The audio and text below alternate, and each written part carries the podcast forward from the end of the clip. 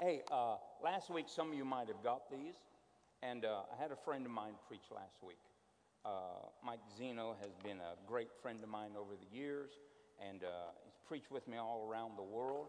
And uh, he came in and he preached about being thankful. Preached about how his life got started in the ministry.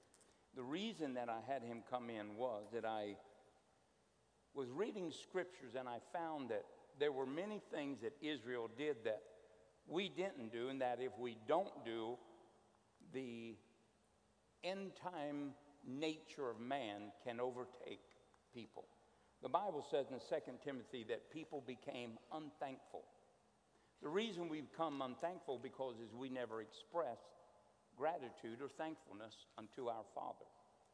And so what I did, I told Eric, I said, you know, I'm going to have a Thanksgiving offering. He said, it's not Thanksgiving. I said, it has nothing to do with turkey and dressing. It has everything to do with an attitude towards God. And uh, in fact, I was going down the road and I said, well, God, I think I'm going to do this. He said, well, that's a cheap shot. I said, whoa, whoa, whoa, whoa, God. Now, come on, I, that's a good, good size of offering. He said, I'm not after your offering. He said, don't you think that you and I should talk about what I would think was something of value that showed how grateful you were to me? Then I started looking up this Thanksgiving offering, and what it did was it has to do with fine meal. Besides the offering that is brought, fine meal was ground up, which was the labor of my hands or the labor of that individual's hand, and then they had to offer it up with anointing oil. They had to pour it over, which was a symb- symbolism of the influence or the work of the Holy Ghost being brought together with the work of man to honor God. And so I realized that I needed to talk to God about what he thought would be something appropriate to say, I thank you. Because all that we have belongs to God. And uh, now I'm not going to be offering up my wife or anything, unless the laws change. But uh, but what I did was this. In August, on August sixth, I'm challenging everybody to take this, put it on your table. We already have ours out. Pour this sprinklered oil, I think that's how it's, now sprinklered oil into the vase. Every day or so, shake it. What it'll do is it'll begin to give off an aroma. Now, in our house, it's hard to do because we have so many burnt offerings still lingering in, in our house. But August the sixth, we're going to come together as a congregation, and we're going to show our gratitude towards God. I don't know what God's going to ask you to do. I don't know what you're going to do. All I know is that it's my job to stir us up, to bring us into remembrance, and to put things in motion that we can protect ourselves from the things that are going to attack our life. And one of them is a heart of ungratefulness. And so that's why I'm starting this, and uh, it's going to be a yearly thing. I'm doing it for the sole purpose to ignite thanksgiving in our hearts for God. You know, sometimes people think that doing things in the Bible will offend people. I mean, I know churches that have boxes in the back for the tithe.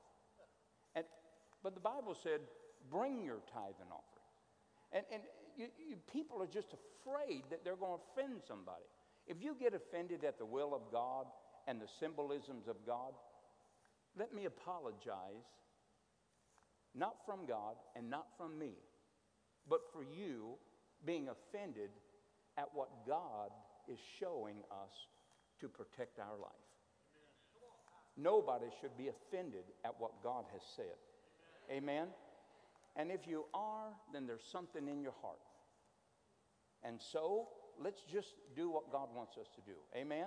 All right, so praise God. Having said that, now, let's get into the scriptures today. We're not going to preach over two hours, so hallelujah.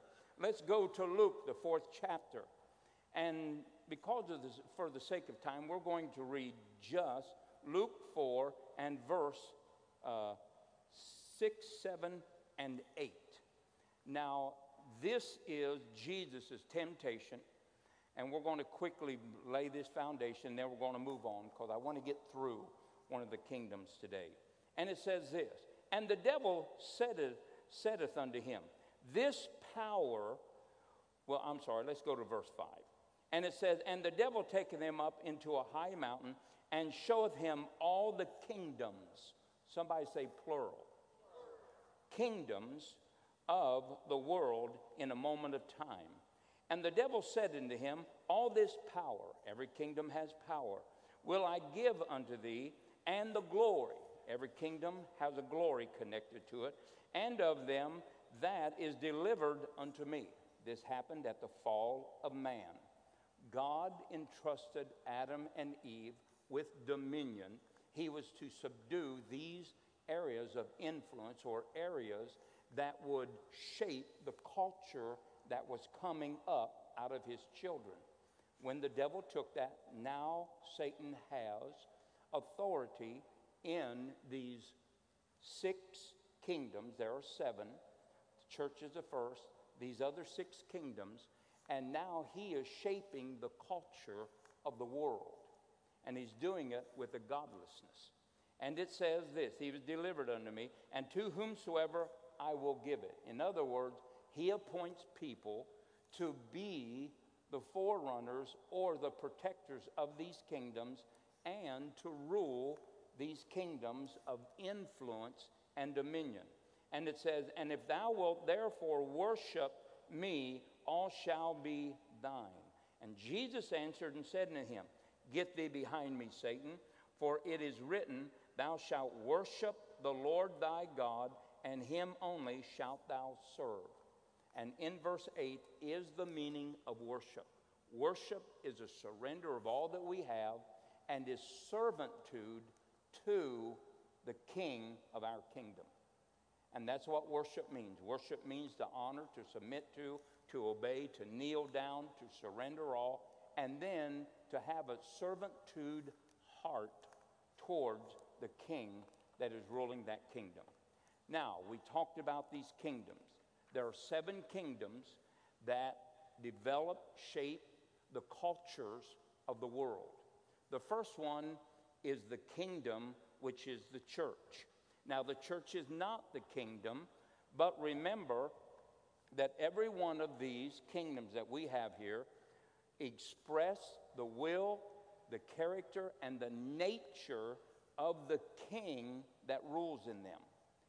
This kingdom right here, the Bible says in Exodus nineteen five, God said, if you will serve me, obey my word, keep my statutes, and walk in obedience to me, and do all my commandments, then you shall be unto me a kingdom of kings and priests. Thus we have the church. The church is not the kingdom. It is a representative of the kingdom or of the rule of God over man. These six kingdoms here are kingdoms that have been overtaken by Satan. These kingdoms are ruled by principalities, powers, spiritual wickedness, and rulers in heavenly places. Now, they do have physical forms in front of them, but there is always a spirit of dominion and of something that masters or dominates the individual that you see. We've seen that in Acts the thirteenth chapter, where the deputy resisted Paul and Barnabas. Finally, Paul smites him and calls him the son of the devil and causes blindness to come up on him for a season. Now, these six kingdoms are found in Exodus three, seven, and eight. Is my screen working today?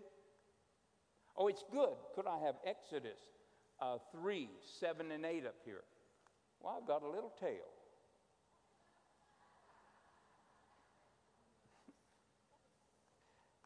All right.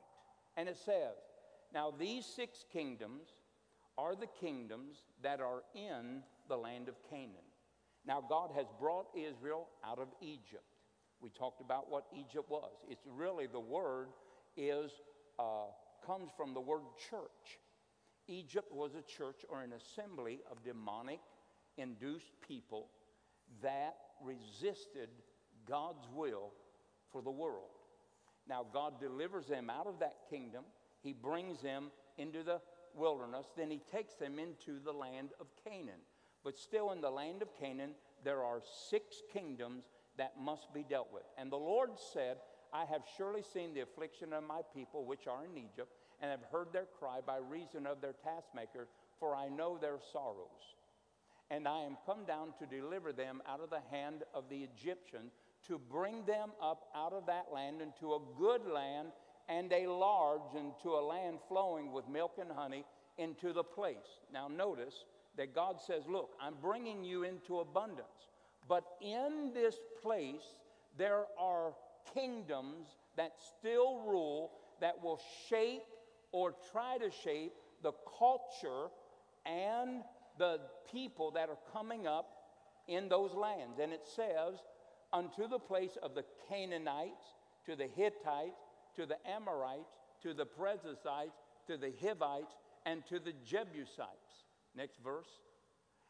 And now therefore the cry of the children of Israel has come up unto me, and I have also seen the oppression wherewith the Egyptians oppressed them. Now why is God bringing them into a land of abundance? To deal with these six kingdoms. Hell, could I get an amen? Why is God? I'm bringing them up out of the kingdom of darkness. I'm bringing them into a land of abundance. I'm giving them an inheritance. But they must go into the land that is dominated by six kingdoms. These kingdoms must be overcome. If they are not overcome, what will happen is the world will be shaped, and the culture of the world will be shaped by these kingdoms. That's why God tells Israel, do not let your children marry into a godless nation. Why? Because they'll be transformed by the influence and by the ruler of these kingdoms. Now, you and I have been brought out of the kingdom of God. We are the priest of God.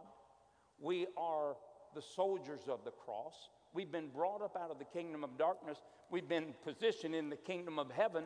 But now we have automatically become engaged in a warfare.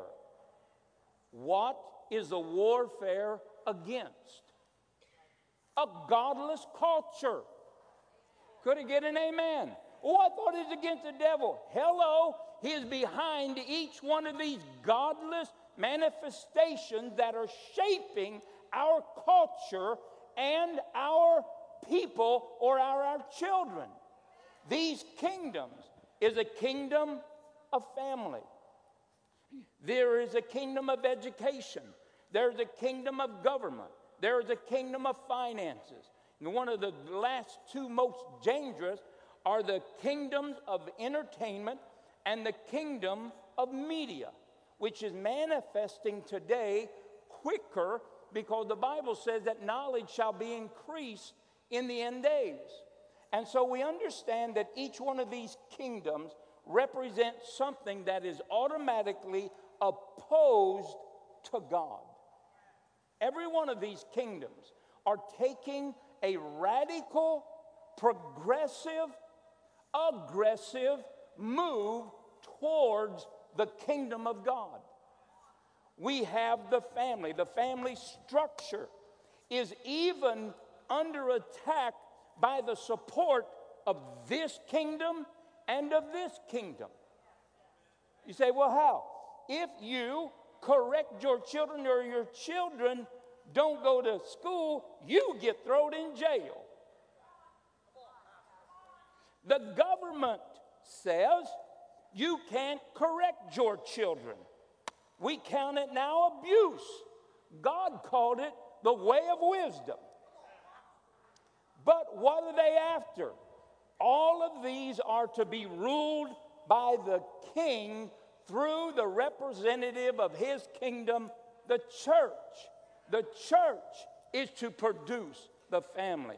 The church is to raise them in the admonition and the nurture of the Lord. The church is to govern itself based on the sovereign decrees of God.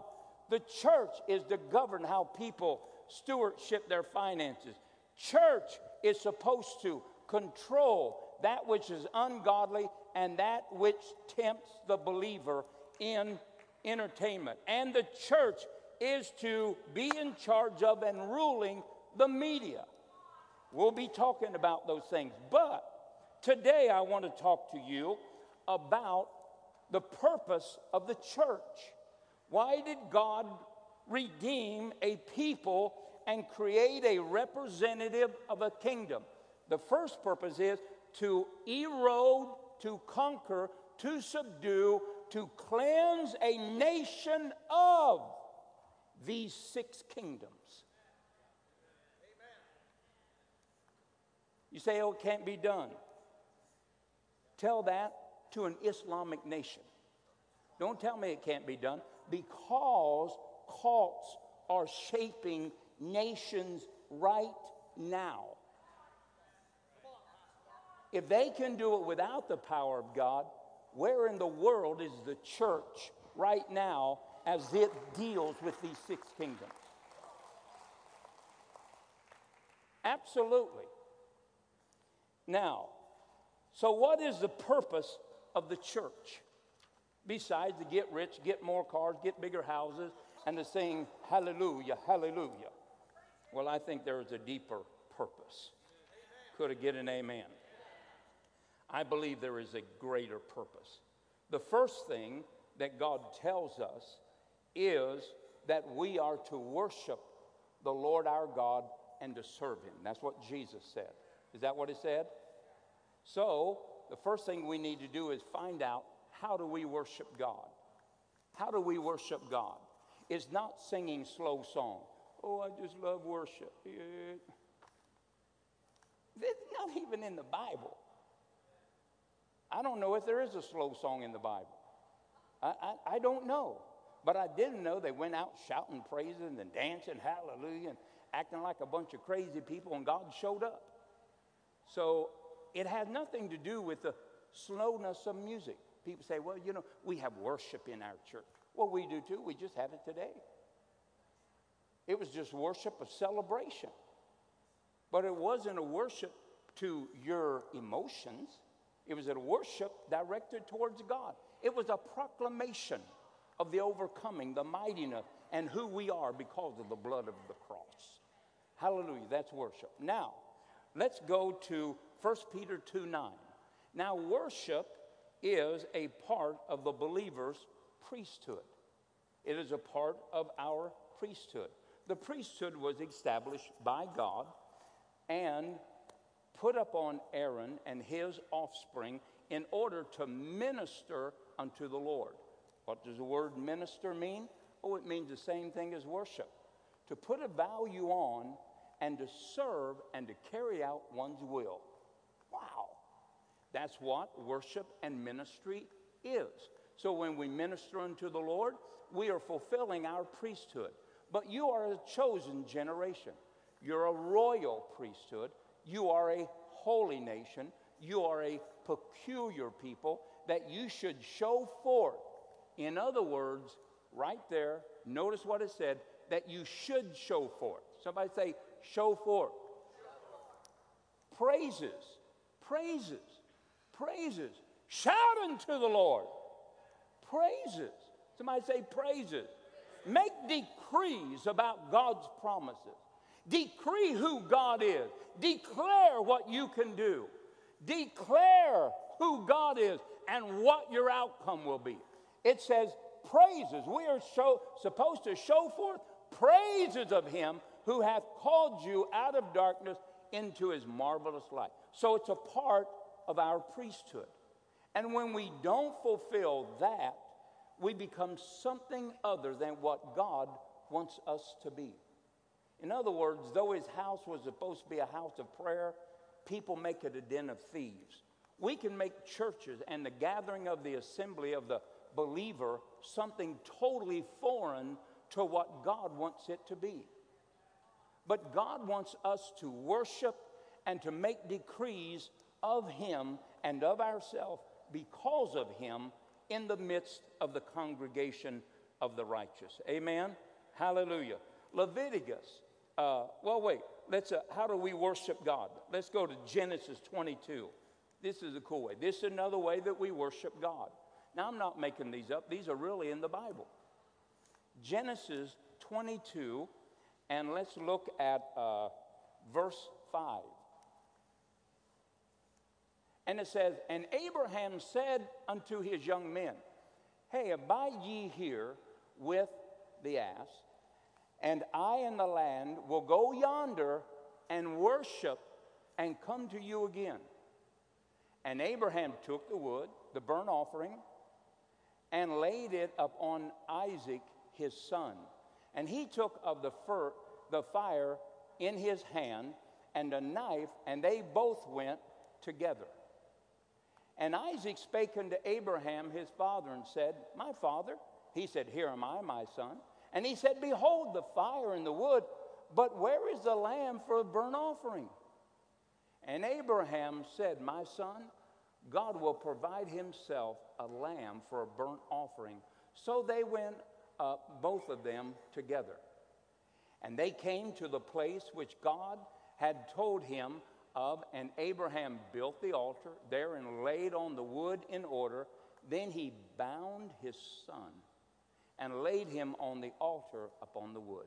Now we know the rest of the story.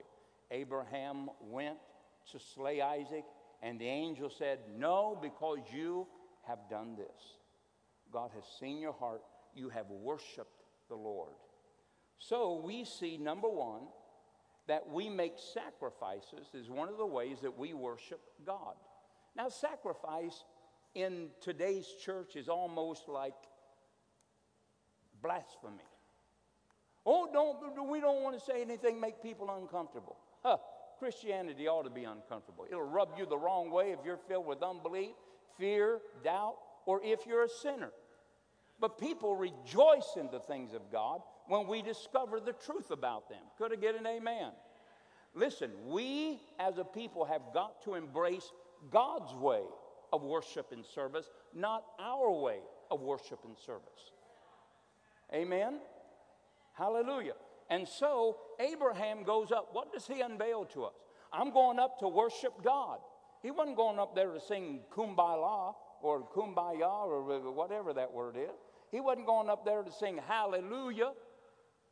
He didn't take a fiddle with him. He didn't take a banjo or a guitar. His worship was an act of sacrifice of something of the greatest value in his life. That's what sacrifice to the believer is to be. God doesn't want a broken-legged lamb. He doesn't want a one-eyed lamb. Look, God wants our best. Oh, don't talk like that. You, you, you, you. No, no. God wants our best or he wants nothing. Either put him first because he won't lag second. Come on. Look, we're talking about what is God's purpose. God's purpose is this. Love the Lord thy God with all your heart, with all your might, with all your strength, and with all your soul. And if you can't do it, you can't come into the kingdom.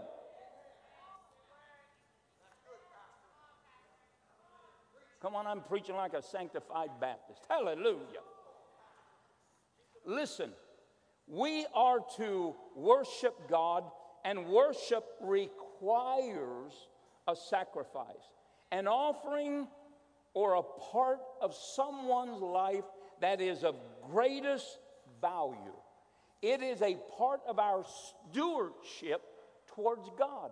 It is a part of our faith, a part of our trust, a part of our obedience and dedication, really a part of our whole belief system. Do we really believe in a kingdom of God? If we do, then every servant of any kingdom requires something that is above the ordinary. Leviticus, the eighteenth chapter and verse twenty-one, it says, don't offer your children to Moloch. Where did they get that idea? They were burning their children to a false god. It was the same type of sacrifice that Abraham gave up. Nobody serves a God and expects them to have second place.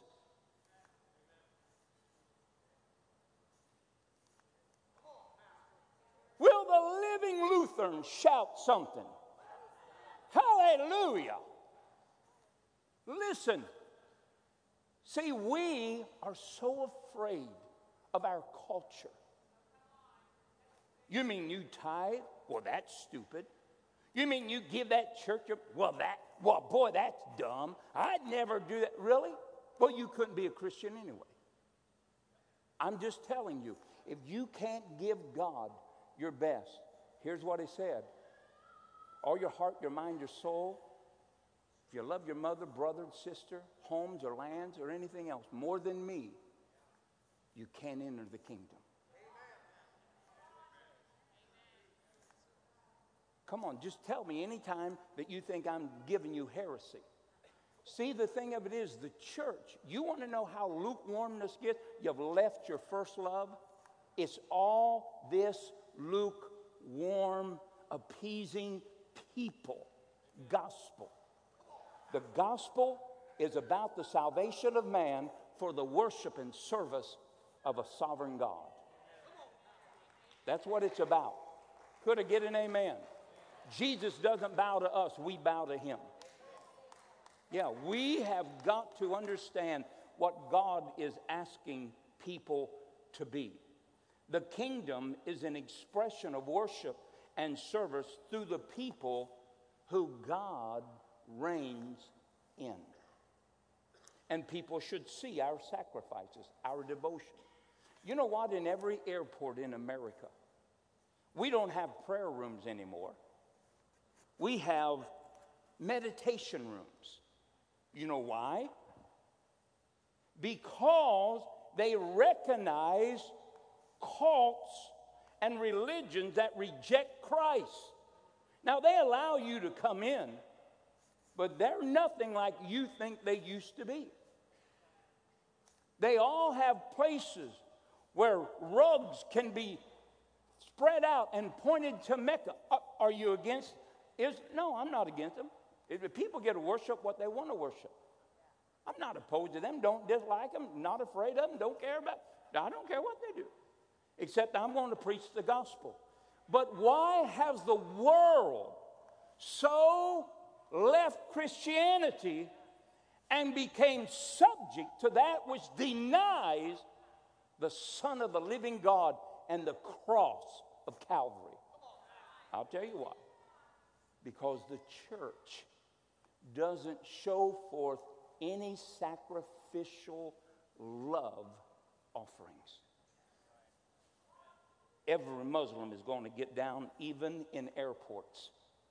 I sit there sometimes and watch them. They all get down, pray seven times a day. You go to London, come prayer time, you'll see every Jew line up against the wall. What you don't see is any Christian praying over their food.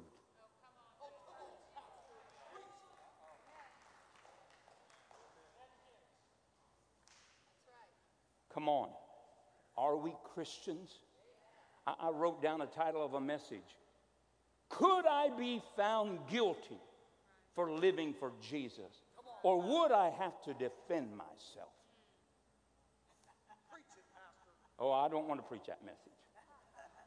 This is getting right into where they live right now. Now, I'm not trying to get you to do anything except become true worshipers of God.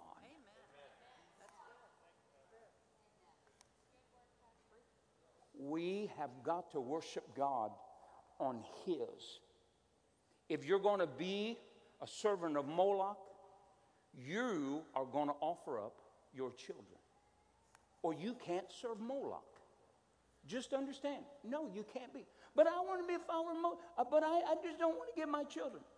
You'll have to go find another religion, another God other than Moloch.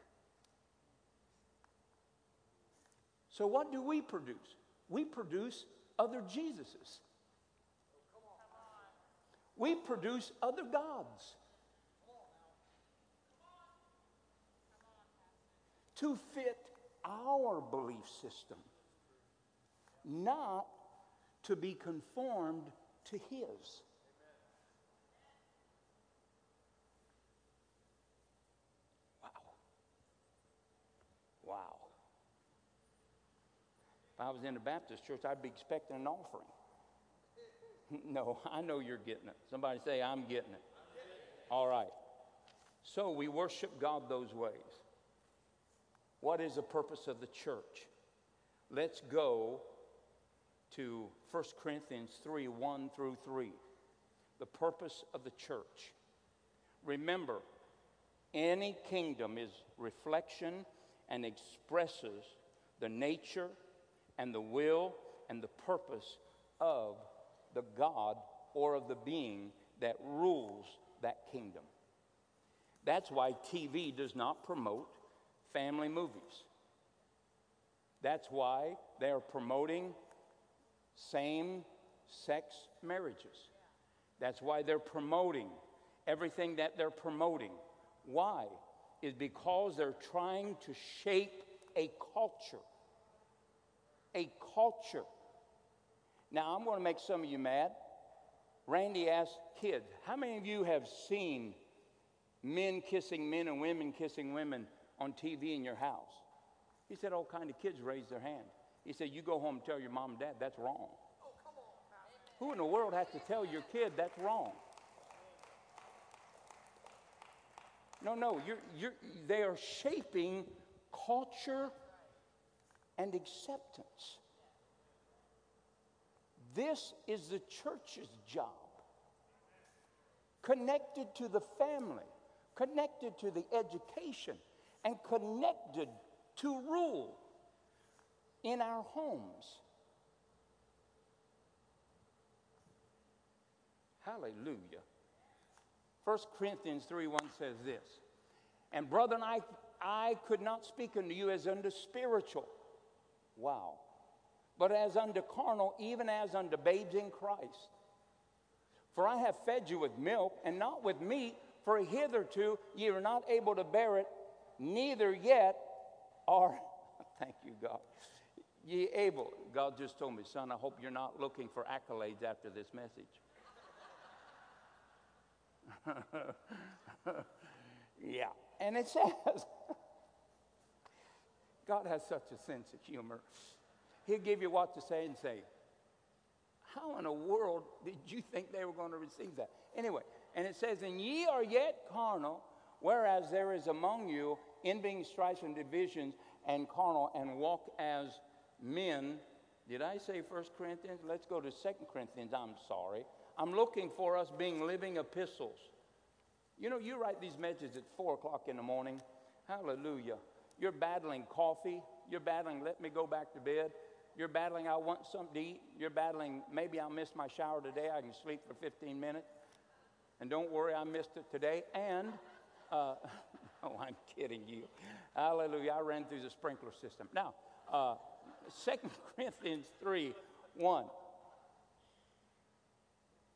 Now the board broke. Hello. Here, boy.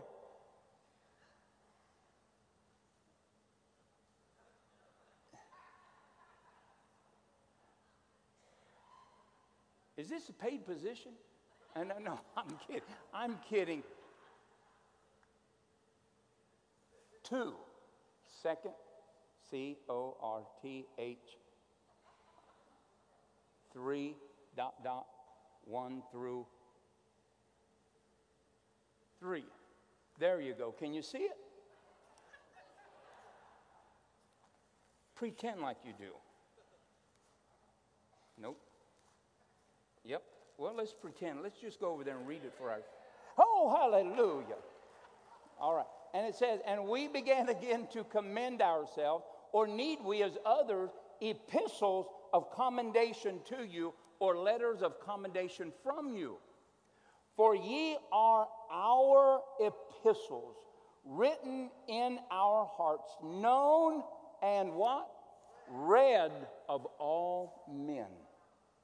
For so much as you are manifestly declared to be the epistles of Christ, ministered by us, written not with ink, but with the Spirit of the living God, not in tables of stone, but in fleshly tables of the heart. In other words, we are to serve God by having our minds renewed, our ways transformed into God's ways, and we are to be living epistles. In other words, we are to serve God by lifestyle and by service. People should know. Somebody say, they should know. They should know that we're Christians. We shouldn't have to convince them. Praise God, we should be known. And then Matthew five thirteen, it says that you are the salt of the earth. You are the light of the world. And men shall know you by your good works, that you are the children of your heavenly Father.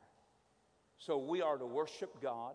We are to serve God. His purpose is that people can read our lives and see the invisible God. Paul said, when you see me, you have seen Christ. That is to be the indictment against us. And then we are to have good works, a bunch of them. We are to do good deeds so that we are known as being the offspring of God. And then we are to love God with all of our heart, our mind, our soul, our strength. And that demand that the Bible said, if you love me, you'll keep my commandments.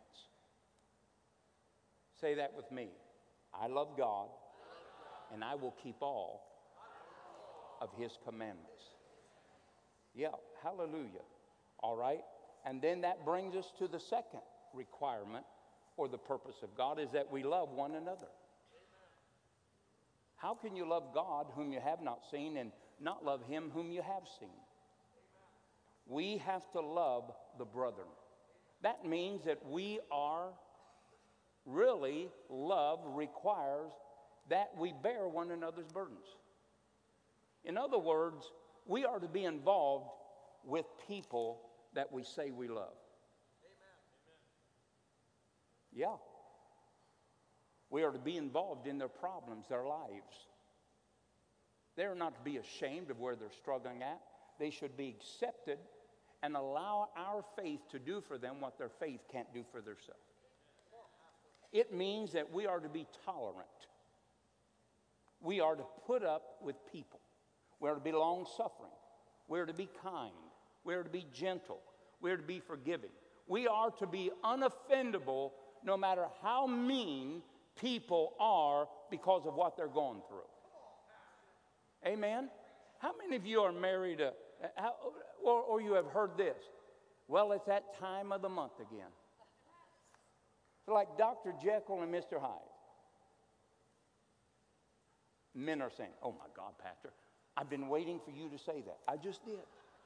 Be free, men, be free. No.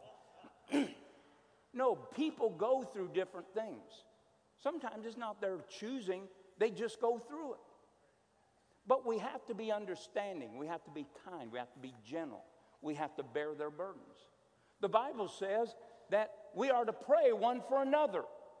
Paul said, I know this, Philippians one nineteen says, I know that if you will pray for me, that there will come a supply of the Spirit of Christ and shall change my imprisonment.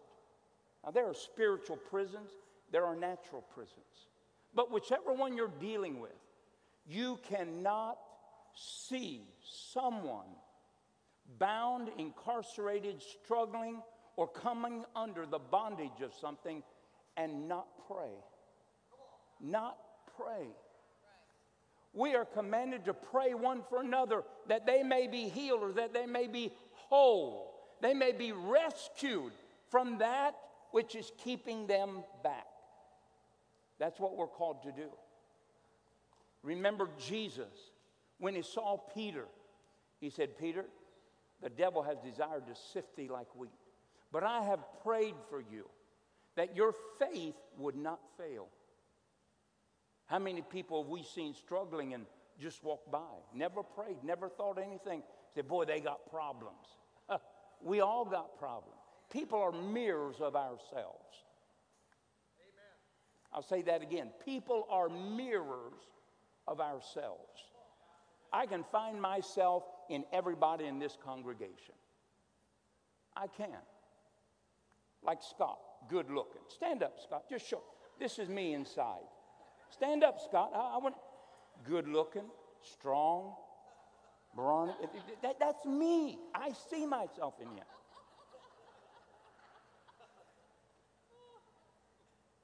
Stand up, David. I see myself in David. If I live to be one hundred forty years old, this is me. I'm kidding you. Look, we can find ourselves in everybody. We're all made in the image of God. We're all reflective of something about God. And I'm telling you, each and every one of us have some type of reflection of somebody else in us. Amen. Praise God. So, we are to love people. We are to pray for people. And then, we understand that we are to be a part of an assembly because God has stationed five ministries, five callings, five offices, five gifts in the local church for the purpose of us being transformed and to mature in Him. Now, these are God-enabled, God-equipped, anointed offices, callings, or gifts given to the body of Christ. They are located in an assembly. They're located in a building. Just like Solomon's temple was a building. Just like the synagogue was a building. Somebody said, oh, the church is not a building. The church in the wilderness was a building. Now, certainly the church is not a building, but the church meets in a building, uses a building, and assembles in a building. And so, we are brought together under those fivefold ministries for the purpose of the body to assemble together so that they can become mature. This is found in Ephesians four, nine through sixteen. That the church can become mature so that there'll be no more children tossed to and fro, carried about by every wind of doctrine, but that the church assembly would rise up and be set and be stable, that the Spirit of God would preach truth to them so that they may grow up in love, in love, one towards another, that every part of the body of Christ will be strengthened one to another. Somebody say one to another. See, I do my part to equip you, but nobody can take your place in the assembly. So, the pastor has his part, the assembly has their part. And the maturity is really not governed by what's always being preached, but by the activity of individuals in the assembly. Ooh, hallelujah. All right? And then it shows that every joint would supply that which is needed to every part, and so that then it is given to the place that it grows to the edifying of itself. Edifying of itself. Think of what it just said. Edifying of itself. There is never to be a discouraged, downcast, weary Christian come into an assembly and leave without being edified. Not that the pastor, well, why didn't he see it? Why didn't he call it out? That's not my job. It is your job edifying, supplying each part to what it needs. So when we come into an assembly, the assembly is not just set to minister to us. It's set so that we can minister to others. Amen. Remember, how is it that you come together? Everybody has a song, everybody has a prophecy, everybody has a tongue and an interpretation. Let it be done, but let it be done in order. People should come to church prepared. come on, prepared that the Lord might use us, open our eyes to see the discouraged, the disgruntled, the weary, so that you and I can do our part. Could I get an amen? Amen. Absolutely. And then the church. We're going to wrap it up. Thank God I made it. We're going to wrap it up. Can we have Matthew sixteen, fifteen through twenty? Matthew sixteen, M A T H. sixteen, day, boy, well, buddy, well, look at that. And it says, and he said unto them, but whom say ye that I am? And Simon Peter answered and said, thou art the Christ, the Son of the living God. And Jesus answered and said unto him, blessed art thou, Simon Bar-Jonah, for flesh and blood has not revealed this unto thee, but my Father which is in heaven. And I say unto thee that thou art Peter. He loves that name. And, and he said, unto this, upon this rock, I will build my church, and the gates of hell shall not prevail against it. And I give unto thee the keys of the kingdom of heaven, and whatsoever thou shalt bind on earth shall be bound in heaven. Whatsoever thou shalt loose shall be loosed in heaven. What is the church? The church is stationed by God in a land that he has selected in order to deal with these six kingdoms that have been taken by the devil from man. Why? Because God, knowing everything, knew that these six kingdoms would be culture structures. So the church has been called now a church that is to oppose kingdoms ruled by darkness. And the gates of hell, that tells us that we are to ascend to some place. The gates of hell shall not prevail. In other words, there are gates to every kingdom. Now, we have to go into those kingdoms. Could I get an amen? We have to storm the gates. We have to destroy every work of the enemy. We have to do what God has called us to do. And we have the power to do it. Jesus said, you shall receive power to be witnesses of me, to be expressions of the kingdom, or to be expressions of me living in you. And then he says in Luke to the twelve disciples, which we are taught in their ways, make disciples. So we are taught of them, and we use the writings of the scriptures to become their pupils. And the Bible says that Jesus called them together in Luke ten one, and he, behold, he gave them power over devils, to cast out devils, to heal the sick, to cleanse the leper, and to raise the dead. He said, freely you have received, now freely give. Whosoever sins you remit, they shall be remitted.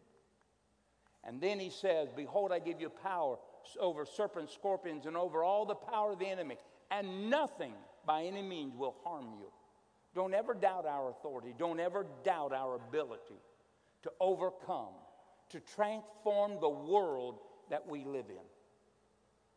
Don't ever doubt if God's with us. He is. And we're more than conquerors before the battle begins. Could I get an amen? The Bible says that we have been equipped by God with the armor of God. Ephesians six ten through twenty. Second Corinthians ten fifteen, the weapons of our warfare are not carnal. They are mighty. They are the weapons that our Father and angelic beings use to conquer areas of darkness. Our weapons are not earthly. They are mighty through God. Secondly, we are strong with the strength of Almighty God. Samson was nothing but a shadow of the true people of God. And one can put a thousand to flight. Two can put ten thousand to flight. Could I get an amen? And God has given us the ability to bind and to loose. Bind and to loose. Whatever we bind, somebody say, it's up to me. I'm telling you, please don't doubt what God has said about you. If you doubt any of it, then you must doubt salvation itself. I don't doubt anything that God said. I'm not going to surrender to any questions about what he said. We're going to believe God. We're going to be the people of God. Let us be called Christian and turn the kingdoms upside down so that God can be known in our land and in our nation and in our homes. Be what God has called us to be. We bind and loose. Whatever we bind on earth will be bound. Whatever we loose on earth will be loosed. Whatever we bind in heaven will be bound, and whatever we loose on bind, loose in heaven will be loosed. And then the last thing, God's purpose for the church. Go ye into all the world and preach. And preach the gospel. Preach the gospel. Preach the gospel. Preach the gospel. Preach the gospel. Preach the kingdom, David. Preach the kingdom. Let's get involved. I'm going to tell you how to overcome those six kingdoms next week. It's easy, but we have to do it. It's too easy just to sit and do nothing. So let you and I, let you and I just rise up and say, I am the body of Christ. I am the church. I am the purpose of God. I'm anointed from the top of my head to the soles of my feet. I will tread upon the serpent and the adder. I will pull down strongholds and give them no place and show no mercy. I will rise up and I will be the king that God has called me. Why do you think he calls us kings? Because we're going to rule kingdoms. Hallelujah. Listen to me. I'm telling you, God knows what we can do. He knows what we can do. He's just waiting for us to do it. The devil knows what we can do. Paul, I know. He knows what we can do. He's hoping we'll be just like we have been and do nothing. No, we are this chosen generation. We are the generation that is going to declare the kingdom of God with power, might, and dominion. And we're going to demonstrate it, and we're going to establish it. And there'll be nothing that will be able to resist us. The gates of hell will not prevail against us. We will take their kingdoms, and they will never take them back from us. Amen. That's what we're going to do. Hallelujah. Hallelujah. Hallelujah. Praise God. Hallelujah. Hallelujah. How you doing today, young man? Young lady, how are you doing? Hallelujah. But you do need a touch from God. And uh,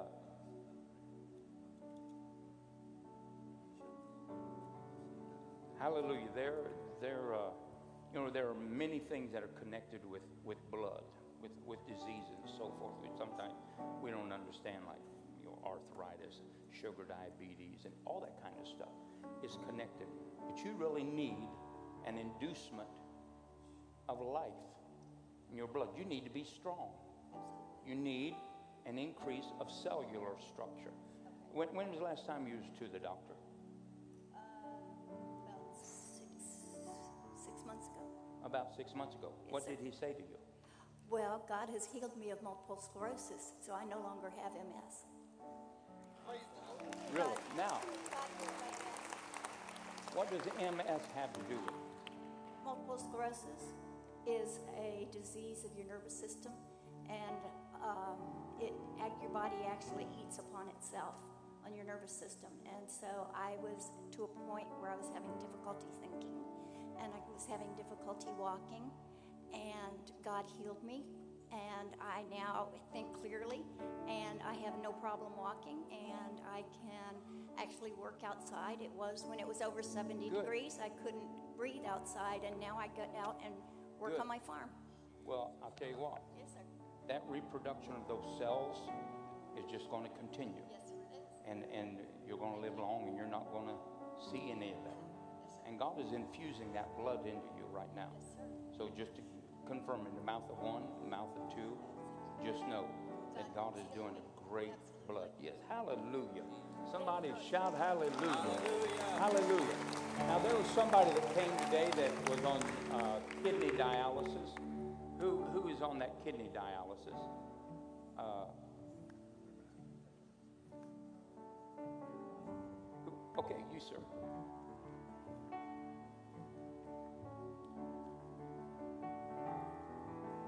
Hey, how you doing, guys? And uh, what caused your kidney failure? Uh, diabetes. Diabetes. Okay. All right. I think God could reverse them both. And uh, we're going to believe God. We believe nothing, we, we get just what we shoot for. But if we shoot for a miracle, what if your count or your enzymes, that's what they judge your uh, kidney out of? Yeah. Okay. What if they were up to the levels they need to be? That means my kidneys are functioning properly. Okay. All right. So when do you go back to the doctor? Uh, the fourteenth. The fourteenth. Yeah. Okay. All right. And your name is? James. James. All right. Hallelujah. Father, in the name of Jesus, I curse God right now, the sugar diabetes in his blood. And I ask God right now that the marrow of his bone would begin to create new blood cells, healthy blood cells, God. And Father, I break the power of this insulin resistance in his body. God, let his body begin to process his foods normally. Let God, the blood sugars be normal. Now I loose a miracle into the pancreas right now, and then God into this digestive system, and I speak to this kidney in the name of Jesus Christ of Nazareth. I loose a miracle. God, recreative miracle, a cleansing miracle into this kidney area. In the name of Jesus, I loose the working of miracles. Oh, God, right now, let the enzymes, God, let them become normal. Let this kidney be resurrected, and let it be alive and functioning. In Jesus' mighty name, amen and amen. Now, James, you go to the doctor. Uh, you know Mark? Do you know Mark? Oh, good. You met him witnessing? All right. One of you get your number so I can find out the fourteenth. See what happens. Okay. Kidney specialists. I get the blood work done. It's usually okay, good. A week after that. All right, then let's find out what God's done so we can rejoice with you. Amen. Hallelujah. Praise God. How you doing that? Hallelujah. I think we ought to just believe God for a miracle. Amen. Hallelujah. Hallelujah. Praise God. Hallelujah. Scott, didn't your aunt have a cancer of a kidney or something? She had uh, kidney cancer, right? Yeah, she had, it? had a tumor. And, uh, yeah, and we prayed for her, and they took her in, and what happened? Well, they went in and operated, and they opened up one side, looked, and there wasn't a tumor, and then they actually went around and looked on the other kidney, and it was gone. Cut her open twice, and the tumor wasn't there. Demon, man, that's wild stuff. Hallelujah. All right, lift your hands up towards heaven today. Father, this is a great day of celebration for America. God, we celebrate the fourth of July, the freedom bought by us, much like our redemption, by the blood of others. By the blood of people we'll never know, maybe never meet. God, we thank you for this nation. God, the seed distributor of the gospel of the world. God, nations transformed, billions of people saved by the sacrifice of a people preaching the gospel, sending others. God, we thank you for people that have went, people that have supported them, people that have sent them, God. We thank you. We thank you for those who have been dedicated, missionaries, people, God, that have been great crusaders for lost souls. We thank you that you have had them born, that, God, you sent them, and that, God, America still stands as a seed distributor of finances, of the gospel of Jesus Christ, and of love towards all mankind. And, God, I thank you for the redemption that we have in Christ Jesus, given to us by the shed blood of Jesus. Now, God, today, God, even today, touch families, heal families, God, mend families. God, let people celebrate of their freedom one with another today. God, let us be proud of the heritage of our fathers, that which has been given to us. Let us honor and let us protect. And God, we thank you for all of the men and women that have given their lives and their service that we might know freedom. God, let this fourth of July be the greatest fourth of July of our life. God, put a word in their mouth that they might minister to those that they run into over this celebration holiday. God, open their ears and their hearts that people might believe and might receive Christ as their personal Savior. And we ask it in Jesus' name. Amen and amen. God bless you. See you Wednesday night. Hallelujah.